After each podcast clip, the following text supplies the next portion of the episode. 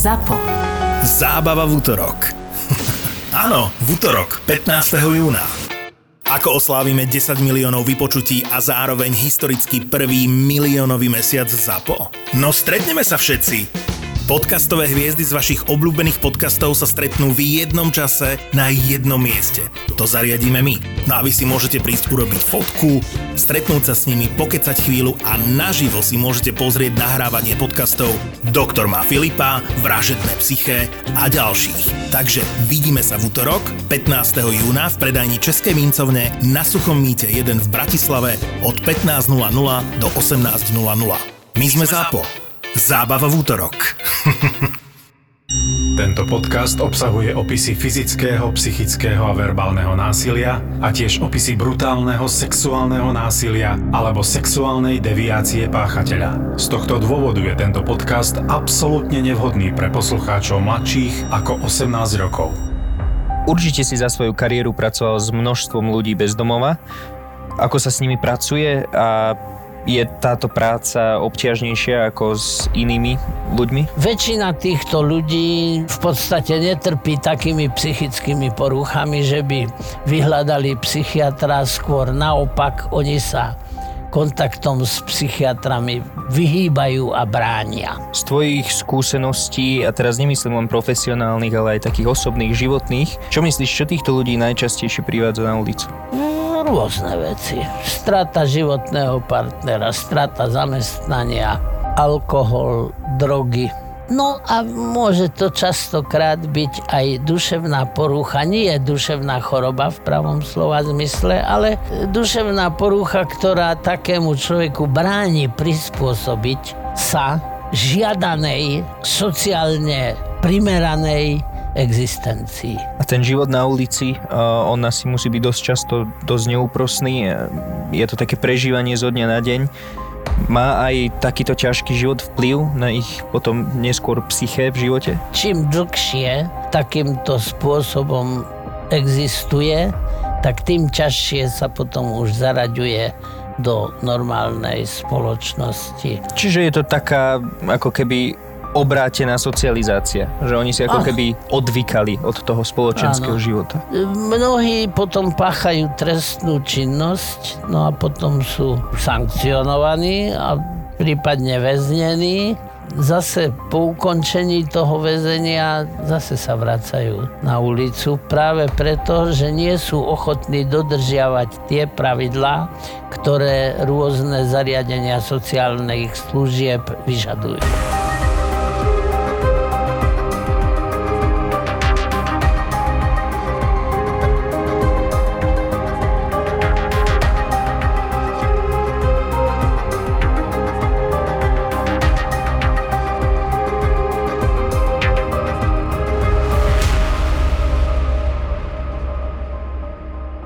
Keď konečne skončila pracovná doba, tisícky ľudí v Bratislave nastúpili do auta a zamierili von z mesta, cez Lamač, smerom na Záhorie. Pre niektorých je aj dnes výhodnejšie cestovať autobusom alebo nasadnú na vlak. Či už podvečer skončili v Lamači, alebo pokračovali ďalej z dvoch strán, od železničnej trate aj od cesty, na zákrute míňali starý ošarpaný dom so zvaleným plotom a zarastenou záhradou. Stavba na pokraji zrútenia nebola ničím zaujímavá. Tu a tam niekto zahliadol človeka bez domova, ktorý sa trúsil do domu cez rozbité dvere a možno si v duchu pomyslel, koľko šťastia má ten, kto má kde bývať, čo jesť a doma je svetlo a teplo. Také je to príjemné, keď si večer sadne k televízoru a pustí si nejaký seriál, kriminálku, alebo aj horor, pri ktorom sa občas strhne od ľaku – Možno mu príde nevoľno z odporných scén plných násilia a radšej to vypne, lebo sa to dá. Ani vo sne mu nenapadne, že sa dnes okolo takého príbehu doslova obtrel. Ak by na desatinku sekundy zaostril unavený zrak cez okno autobusu, v ktorom sa mu driemalo, mohol v tom krátkom okamihu, v rozbitých oknách domu, okolo ktorého sa viezol, na vlastné oči zahliadnúť scény, kvôli ktorým by už možno nikdy pokojne nezaspal. Videl by príbeh, akému by vo filme nikdy neuveril. Až na to, že toto nebol film. Vystupovali v ňom štyri hlavné a dve trpiace postavy. Dôležitou sa však stala jedna vedľajšia postava. Scénu domu hrôzy v Lamači vymedzovali dve izby na prízemí a suterén s pivnicou, do ktorej viedli schody z prízemia. Bol to opustený železničný dom s číslom 20. Ošarpaný, s rozbitými vstupnými dverami a oknami. Záhrada zarastená, latkový plot viac zvalený ako na mieste. Príbeh sa začal koncom jary v roku 1997. Prví do deja vstúpili štyria muži. Boli to mladí bezdomovci. Jano, Miro, Jaroslav a Peter. Peter pochádzal z rozvedeného manželstva. Jeho otec a potom aj ďalší, už nevlastný otec, pili a vršili sa na ňom. A tak ušiel. Bezdomovcom bol ešte len pár mesiacov. Jano odišiel od rodiny sám a svoj život bezdomova si vybral dobrovoľne. Mal rodičov, ktorí ho chceli prichýliť, ale on to odmietol. Neboli to teda typickí ostrielaní bezdiaci so zlom v očiach. Štvorica mladých mužov si rozdelila izby na prízemí opusteného domu a ak by nešlo o pohnutý život v núdzi, dalo by sa povedať, že žili v dome v pokoji bez vážnejších konfliktov. Ich pokojné spolužitie sa skončilo koncom júna, keď domček objavila dvojica Vilo a Božena. Mal výbornú strategickú polohu v blízkosti záhradných chatiek, ktoré najmä Vilo s radosťou navštevoval, vylamoval, vykrádal. Najčastejšie bral z chatiek alkohol a tak jeho príchod do domu sa ostatným štyrom zdal na začiatku vítaný. Vilo začal hneď donášať ukradnutý chľast a šestica bola večer čo večer a potom už aj deň čo deň spýtá na mol. Začali piť v podstate bez prestávky. Spolu s pitím sa však začalo zvyšovať v dome napätie Dve izby boli pre šiestich málo a prišelci Vilo s Boženou začali mať stále väčšie nároky. Pôvodná štvorica sa začala trieštiť. Domček začal svojou brutalitou ovládať Vilo. Vyžadoval poslušnosť. Predchádzala ho zlá povesť. Kým sa nasťahoval do domčeka, mal za sebou viac ako polovicu života strávenú vo väzení. Len pred pár týždňami, pred prisťahovaním z neho vyšiel opäť. Božena, jeho ľahko mentálne retardovaná družka svojho kumpána vhodne doplňala. Nebolo jej vinou, že sa ocitla v detstve v ústave, ale to, že nikde nepracovala a celý život sa len potulovala a zbierala odpadky, už mala z časti vo vlastných rukách. Kým prišla s Vilom do domu, bola už dvakrát súdne trestaná. Ten príchod toho ostrielaného väzňa, ktorý prešiel hovoríme tomu vysoká škola zločinu. Trošku cynicky znie termín nápravne výchovný ústav, pretože tam väčšinu ľudí ani nenapravia, ani nevychovajú. On si zvykne na určitý spôsob života, ktorý veľmi verne ilustruje Darwinové teórie o prežití silného jedinca a zničení a pošliapaní a zlikvidovaní jedincov slabších.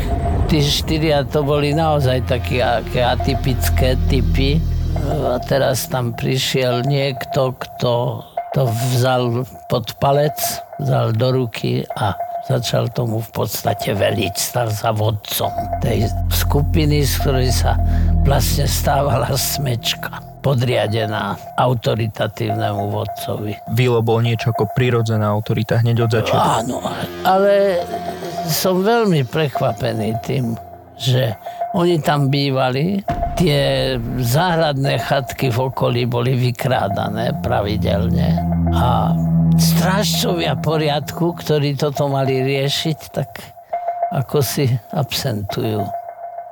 Lebo to, to predsa tí majiteľia tých záhradných chatiek vedeli o tom, že im tam niekto to vykráda a vylamuje a dovolím si tvrdiť, že v tejto záležitosti ja mám taký dojem, že už je to tak dávno, že to môžem povedať, pretože ten prípad je dávno uzavretý, ale tak tam štátna moc exekutívna moc zlyhala. Zaujímalo by ma aj tvoj názor na a, dynamiku v rámci tejto skupiny predtým, než prišiel ten Vilo a tá a, jeho družka Božena. Tento chlapec bol prirodzená autorita a svojím spôsobom absencia vyšších citov a prítomnosť hrubej fyzickej sily mu umožnila dostať sa do vedenia tejto skupiny bol to dominantný jedinec, ktorý si ostatných submisívnych jedincov prispôsobil k svojmu spôsobu života.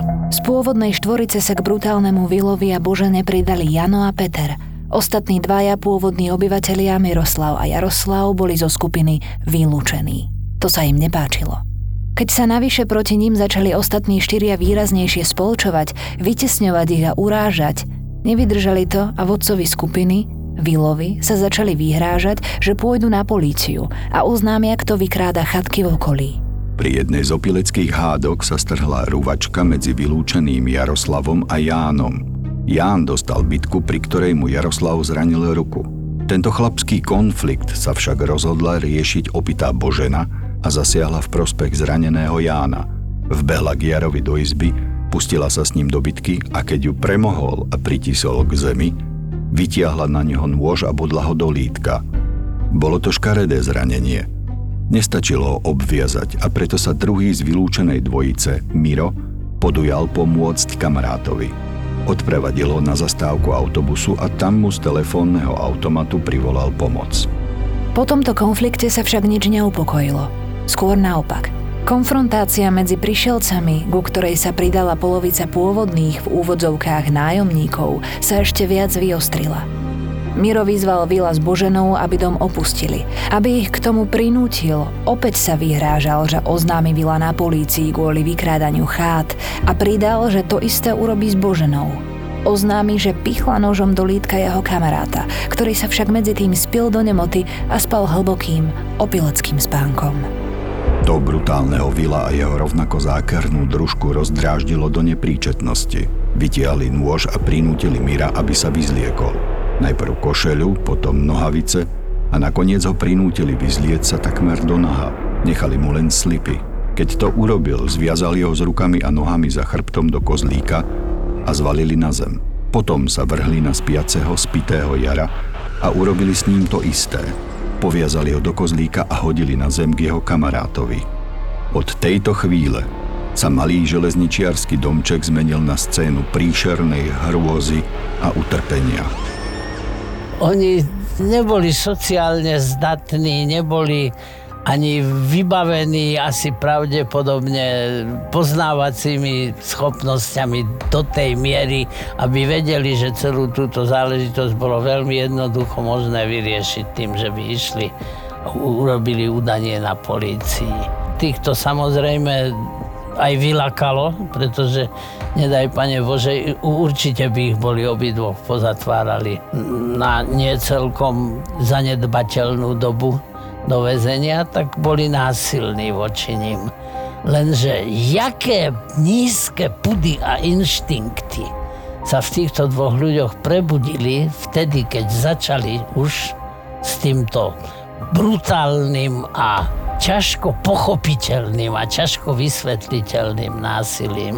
Neviem, na túto otázku neviem odpovedať. Pravdepodobne nejaké sadistické rysy v nich boli. Mňa osobne prekvapilo, ako rýchlo ten Jano a Peter zabudli na ich pôvodných priateľov, lebo oni si tam dovtedy spolu nažívali veľmi pekne, teda aspoň bezproblémovo. Bol to život na podstatne nižšom labeli, v akom žijú sociálne prispôsobení ľudia.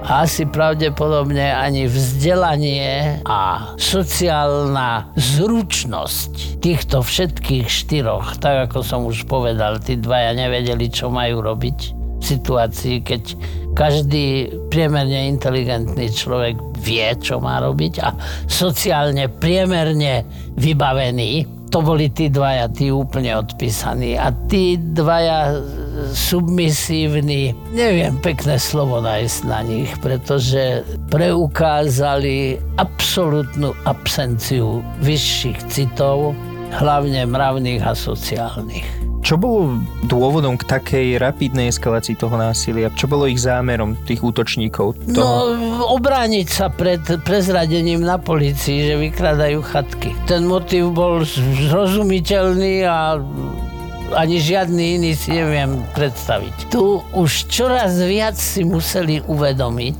že už sa asi pravdepodobne nedá zastaviť a jednak ich to asi pravdepodobne aj bavilo. Ale hovorím tu vo veľmi pravdepodobnostných dimenziách, pretože čo bolo skutočnou pohnutkou umlčať ich tak, ako ich umlčiavali. Tam museli byť ešte aj nejaké temné sily. Môžeme sa len domnievať, že čo si v nich bolo také, keď sa násilie stupňuje, tak dochádza k jeho automatizácii a už sa nevie ten e, násilie spôsobujúci jedinec zastaviť.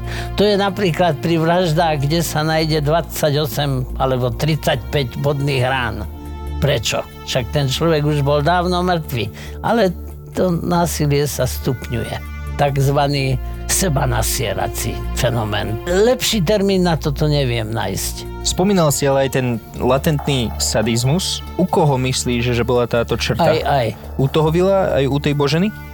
Vo svojom živote som sa s ničím podobným nestretol a dúfam, že už ani nestretnem, pretože sa to stáva dosť zriedkavo vyzliecť do naha, zviazať do kozlíka, povaliť na zem a byť do nemoty. Práve o to ide. Musím ho umlčať. Musím zabrániť tomu, aby proti mne vypovedal a svedčil. Ako to dosiahnem? Podplatím ho, urobím mu niečo takého, na čo nemôže mi to zabudnúť, že som niečo takého dobrého pre neho urobil, no alebo potom zlikvidovať a odstrániť. Nič z tohoto neurobili. Nemá to logickú súvislosť, to, že ich takto triznili. A to, čo potom pokračovalo, to sa nejakým spôsobom v nich muselo zobudiť.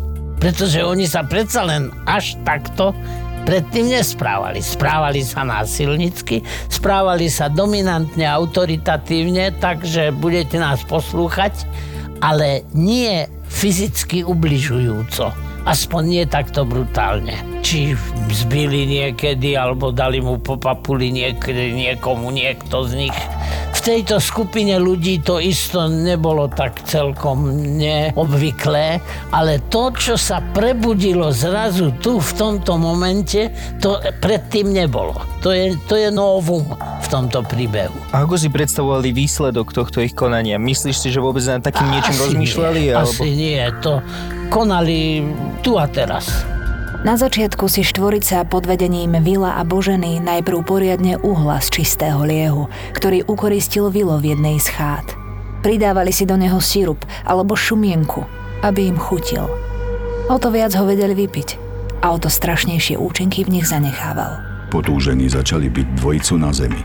Najprv do nich kopali, byli ich pestiami a potom sa bytkov začali zabávať. Pili medzi tým – a s každým hltom v nich rástla chuť na tyranské orgie. Zapálili sviečky a poviazaných nešťastníkov pálili najprv horúcim voskom a potom plameňom. Potom ich opäť chvíľu kopali a keď sa unavili, zhodili poviazaných mládencov dole schodmi do pivnice.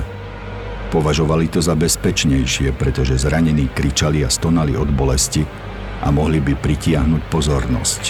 Unavení z bytia si ľahli spať. Celý nasledujúci deň sa povaľovali, alebo sa rozišli po túlačkách, vilo po chatkách, aby zasa niečo nakradol a keď sa vrátili večer domov, zbehli do pivnice a vytiahli zviazanú dvojicu nahor. Po celý čas im neuvoľnili ruky, ani nohy.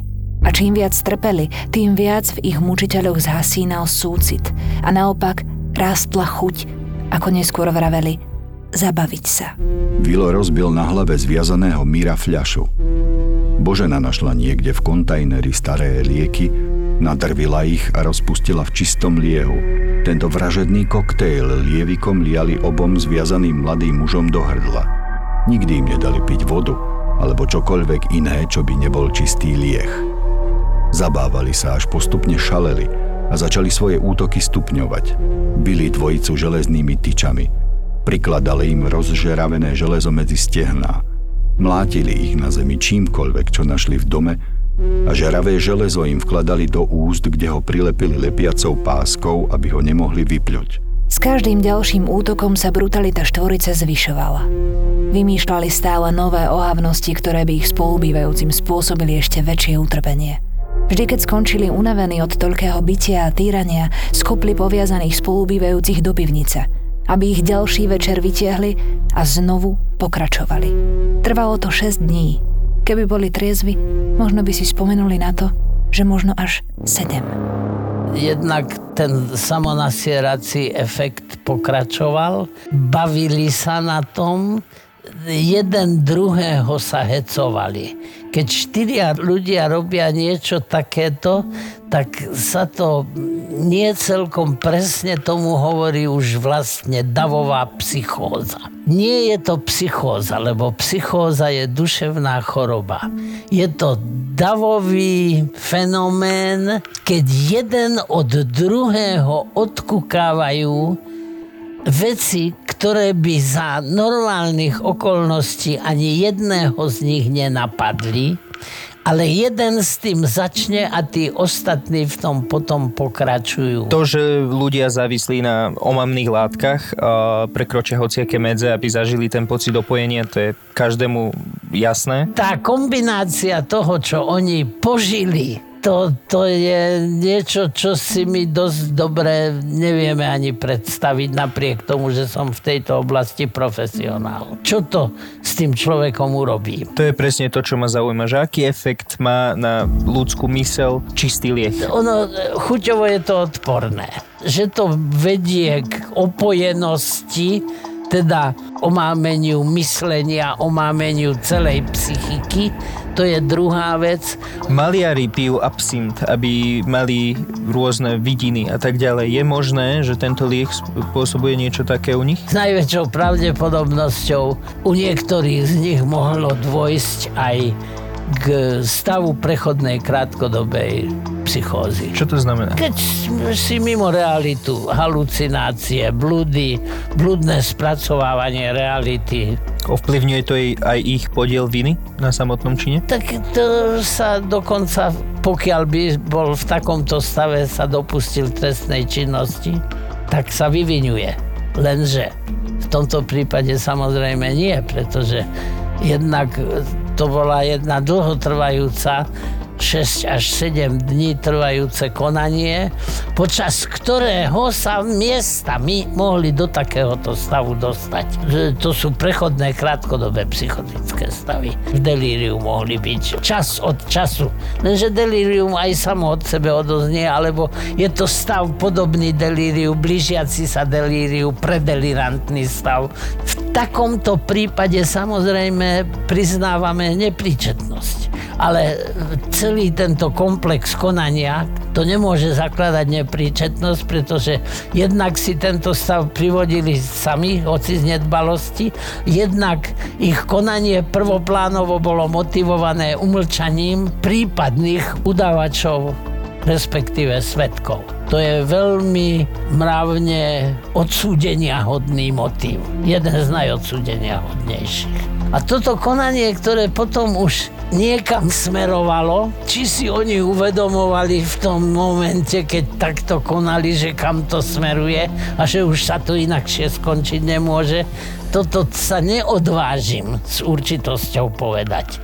Ale v každom prípade to tam smerovalo že sa potom už úplne iným smerom zvrtlo a že tam zohralo rolu napodobovanie, hecovanie vzájomné a teda to, čomu nie celkom presne hovoríme davová psychóza, ale v každom prípade ani jeden z nich nebol po väčšinu svojho konania nepríčetný a ani podstatne zmenšene príčetný. Ono je asi aj možné, že oni si raz za čas uvedomili, že kam to smeruje. Určite. To určite si to uvedomili, že toto už inak skončiť nemôže. Ale iná vec je, keď takto konajú štyria a iná vec je, keby takto konal jeden. Keby takto konal jeden jedinec, tak by to konanie mohlo prebiehať trošku inakšie. Ale keď to robia štyria tak ako hovorím, samonáser, odkukávanie, hecovanie sa a bavenie sa. Zoberme si, že trvalo to teda skoro týždeň. Čo zažívali obete týchto činov? Pili iba čistý liek, museli byť dehydrovaní, museli byť zbytí úplne, že na boli, pokraj smrti. boli v stave, že možno ani veľmi nevnímali už tú bolesť, ktorá im bola spôsobovaná. V chvíľkach, ktorých možná ich vedomie nebolo úplne zatemnené alkoholom, bolesťou, bytkou a iným znášaným utrpením, si uvedomovali, že toto smeruje ku koncu. Týrať takto nejakú inú ľudskú bytosť a hociakú bytosť, to si vyžaduje minimálne nejaký stupeň poruchy osobnosti. Absolútne vymiznutie vyšších citov. Z čoho pramení táto absencia týchto vyšších citov u všetkých štyroch? Pretože by ma zaujímalo, že či je to tá konzumácia tých omamných látok alebo ten život na ulici. Bylo, aj u neho to nebolo, nebolo to celkom v intenciách jeho životného štýlu doterajšieho, i keď určite žil veľmi násilnickým spôsobom života, ale niečo toho takéhoto sa ešte nikdy nedopustil a možno práve v ňom, keď to začalo, tak to vzbudilo sexuálne vzrušenie. Nie, že sa to nedá vylúčiť, ale je to skôr veľmi pravdepodobné. Jeho partnerka niečo podobného. Tí dvaja to boli osobnosti veľmi slabé, nevýrazné, submisívne a podrobujúce sa vodcovskému jedincovi. Po celý čas ich týraní spolubývajúci žili. Nerozviazali ich. Nedali im jesť ani piť. Iba čistý liech. Neustále ich len byli a vymýšľali ďalšie zverstvá. Za vrchol opojenia považovala Božena to, keď zapálila noviny a začala im horiacou fakľou opaľovať genitálie. Jej spoločníci sa chceli pridať, vytiahli nožíky a rozrezali im zaživa žaluď na penise. Napokon im genitálie starým, hrdzavým, špinavým nožom odrezali úplne. Pri tom všetkom dvojica mládencov stále žila a vnímala. Začali prosiť, aby ich už konečne zabili. Utrpenie sa nedalo vydržať. Až keď sa dostatočne ukojili a ďalšie nové týranie už v opitých hlavách nevedeli vymyslieť, urobili to. Jedného z nich udusili lankom okolo krku, ako to videli v mafiánskych filmoch, a druhému podľa toho istého vzoru natiahli na hlavu igelitové vrecko a to okolo krku omotali lepiacou páskou. Až toto napokon ukončilo bezmedzné týranie Mira, a Jara. Štvorica nechala mŕtve telá ležať v pivnici. Prikryli ich perinou, aby tak silne nezapáchali a spokojne žili v dvoch izbách na prízemí ďalej. Vilo sa cítil dokonca akýsi silnejší a chcel to svetu ukázať. Preto ostatným bezdomovcom hovoril o svojom vyčíňaní v domčeku ako o treste pre každého, kto by si na neho veľmi vyskakoval. Jedného z kumpánov dokonca do domu doviedol, aby mu ukázal obe mŕtvoly. Potom sa z domu vytratili. Mali strach, aby ich nechytili. Ale ešte väčší strach mali jeden z druhého. Báli sa, že by sa mohli dostať na rad po Jarovi a Mirovi a stať sa ďalšími umúčenými obeťami Vila a Boženy, hoci na týraní sa podielali všetci štyria. Dom zostal opustený a v jeho pivnici pomaly tleli telá utýraných obetí. Jíma ma des! To je niečo strašné. To, Fakt si to neviem predstaviť. To ani v koncentračných táboroch tých, tých väzňov takto nemučili. Oni chvíľu mučili a potom ich zabili, ale toto nie, toto, toto sa nedialo nikde, nikdy. To ja si neviem predstaviť. Tak v prvom rade tam tie sexuálna motivácia musela byť nejaká.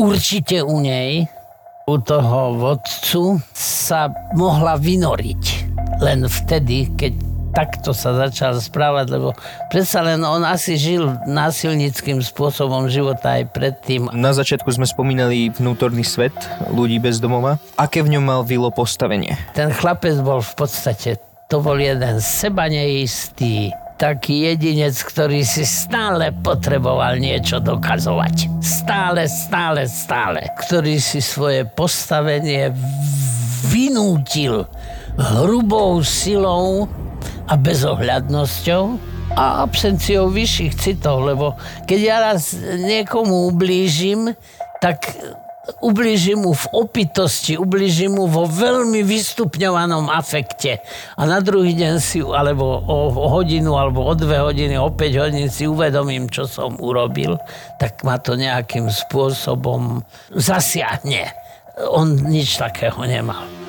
Hovorím, on si, on si sa utvrdzoval vo svojom postavení, ktorú tú svoju seba neistotu, ktorá bola jeho bazálnym životným pocitom, prebíjal a, a potláčal. Takže to jeho chválenie sa na ulici, chválenie sa ano. iným ľuďom bez domova, to bolo len upevňovanie, upevňovanie si svoje, sebavedomia, ktoré nikdy nebolo také, aké u normálneho nenarušeného osobnosti človeka má byť. Tá skupinka sa potom rozišla. Mm, po nejakom čase oni ešte bývali v tom dome chvíľku po vlastne tejto dvojitej vražde, ale potom sa rozprechli. Niektorí išli dokonca aj do iných miest. Prečo? Bol to strach z odhalenia alebo strach napríklad pred tým Vilom a Boženou? Neviem celkom presne. Tu sa musíme len dohadovať. V každom prípade už existovať na tom mieste, tam to ešte dlho muselo strašne páchnuť, aj keď boli poprikrývaní barkolkými duchnami. Ale v každom prípade to už muselo byť neznesiteľné. Už to muselo byť neznesiteľné fyzicky, psychicky a predsa len nejaké tie pozostatky vyšších citov, hlavne u tých dvoch, ktorí, ale ako hovorím, ja, ja by som ich hodnotil ešte horšie možno, než tých dvoch násilníkov. Tí boli jasní, definovateľní. Ale toto boli takí... Oni už boli prepity takto na papier. No, to je ďalšia vec, to je ďalšia vec, tam ten alkohol, ten tam zohral obrovskú. A určite ona tie lieky, čo tam podrvila, tak niektoré... Ale to podrvila im dvom. Ale možno ak nejaké ešte také neveľmi poškodené boli, tak to, to, to, to poznám, pretože to je u mojich klientov nie tak neobvyklé. To, že potom už prestali s tým týraním, má to nejaký súvis aj s tým, že už ani tie obete nevykazovali žiadnu spätnú väzbu, oni už sa nevládali ani, ani im odpovedať. No áno, pretože sadistické muky. týranie predpokladá, že obeď bude zdesene a katastroficky reagovať že bude trpieť, že a toto svoje utrpenie bude schopná dávať najavo. Keď už to prestáva, tak to potom prestáva byť zaujímavé pre toho týrajúceho. Roland Kurz bol už dosť dlho na ulici, aby vedel, ako to chodí. Bol tým, o kom sa hovorí, že nevynechá žiadnu príležitosť na lup, prilepšenie alebo kde nájsť vhodný brloh na prenocovanie.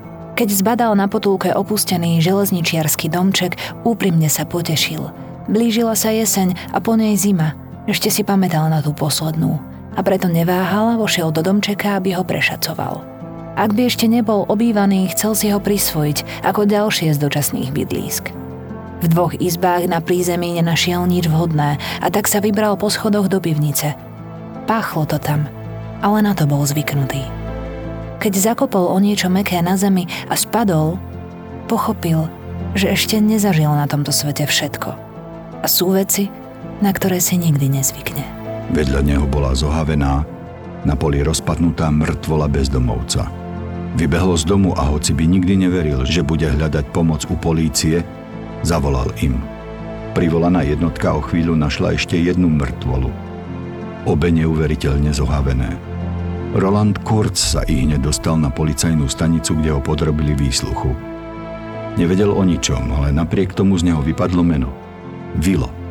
Aj Roland počul šepkandu medzi bezdomovcami, že Vilo vraj dal dole dvoch nespratníkov, ale toto netušil ani v zlom sne. Polícia okamžite začala pátranie a obrátila sa aj na médiá s prozbou o pomoc. Ťažko povedať, či zabrala výzva, alebo to bolo naozaj len zlé svedomie, ale vyšetrovateľovi Ladislavovi Mesárošovi zavolali kolegovia z oddelenia polície v Seredi, že sa im prišiel prihlásiť svedok, ktorý vypovedá, že bol svedkom brutálneho týrania a vraždy dvoch bezdomovcov v Bratislavskom Lamači. Tým svedkom bol Ján, jeden zo štvorice, ktorý sa na mučení, týraní aj vražde podielal. Prečo sa priznal? Mal výčitky? Alebo to bol strach? Dačo asi pravdepodobne v nich bolo, s čím sa mu veľmi ťažko žilo a niesť si to so sebou celý život až do smrti a nikomu to nepovedať, je to niečo neznesiteľného. Takže to najpravdepodobnejšie. Mohol v tom byť aj strach, mohlo to byť všeličo iného, ale za najpravdepodobnejší motiv ja považujem toto, že neuniesol to v sebe. Onedlho polícia zatkla aj vodcu bandy, Vila, jeho krutú spoločníčku Boženu, aj posledného z tyranov, Petra. Počas vypočúvania neskôr na súde jeden ako druhý tvrdili, že sa iba dívali a že zverstvá konali ostatní. Súd rozložil tresty podľa toho, kto ako inicioval mučenie a týranie.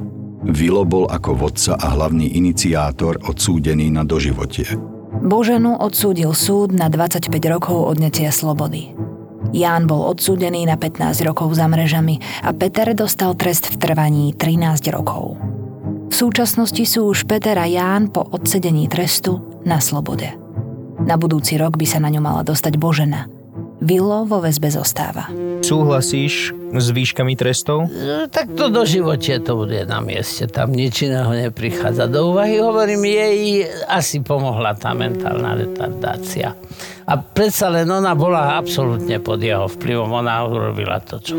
I keď potom sa stala iniciátorkou a takže 25 rokov. Tí dvaja... Jan, ten, čo oči nevypovedal aj na polícii, ten dostal 15 a Peter 13. Boli pod vplyvom tejto osobnosti toho Vila, ale... Oni boli aj pri tom násilí menej iniciatívni. Ťažko povedať.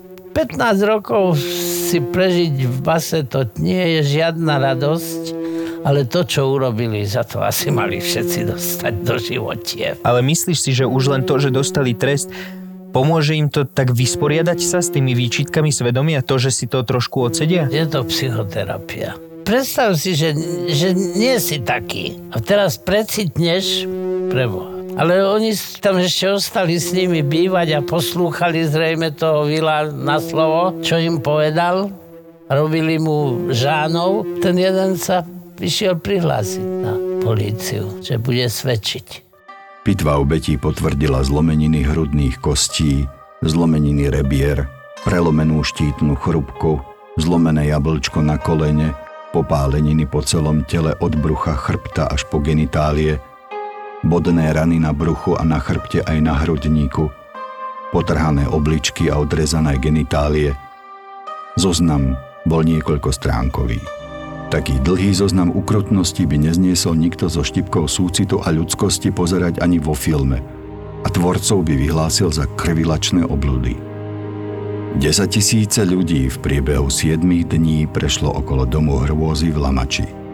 Slušných, poctivých, niektorých aj bohabojných a netušili, že to, čo doma častokrát vypnú zhnusený v televízii, sa vo veľa väčšom meradle a s ešte väčšou krutosťou obtrelo okolo nich v skutočnom živote.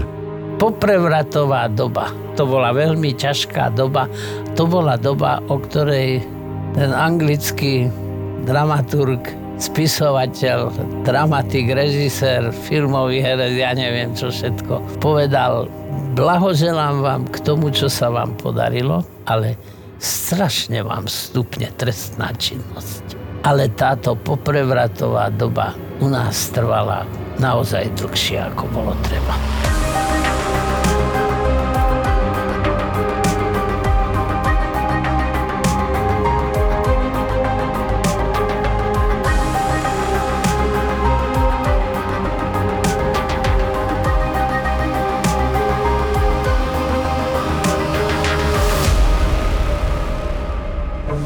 Aj ženy, ktoré okolo seba vnímam, už začína sa veľa báb rozvádzať. A je to v niečom desivé, ale oni sú šťastné.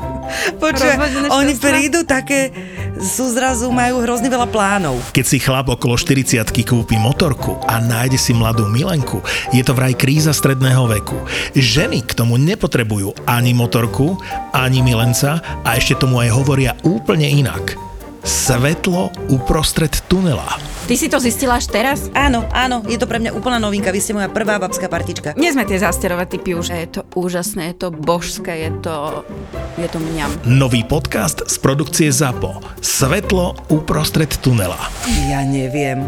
Ja sa teraz vlastne to bojím až vysloviť, ale... A to je možno môj problém, to nehovorím, že je problém môjho muža, ale ja mám pocit, že odkedy mám rodinu, tak môj život je prispôsobovanie sa. Svetlo uprostred tunela. Podcast o tom, že ženy v strednom veku nemajú čas riešiť somariny. Ale vieš, čo musím ti povedať? Je to taká váha, ktorá mala vážiť aj také, že podiel tuku a vody a, a neviem čoho. A ja som zistila, že mňa to len stresuje tieto informácie. A ešte mi to tam ukázalo aj počasie a zaželalo pekný deň. Tak ja neviem, že či akože mi to chcelo povedať, že Si je to pekne, stále choď vonku. behať. Si to stále vonku bude pekne. Áno, áno, ne, choď behať, prosím ťa. Luisa a Dáša v novom podcaste Svetlo uprostred tunela. Keď si predstavím sama seba starú, tak sa vidím tučná. A Fakt? vidím sa sama. Tučná? Mhm, sama a tučná. Ešte aj mačku si zoberal, Vieš čo, nie, akože, Alebo ale ja šťastná. To je to. Ja, ja, to nehovorím, ja to nehovorím ako sťažovačka.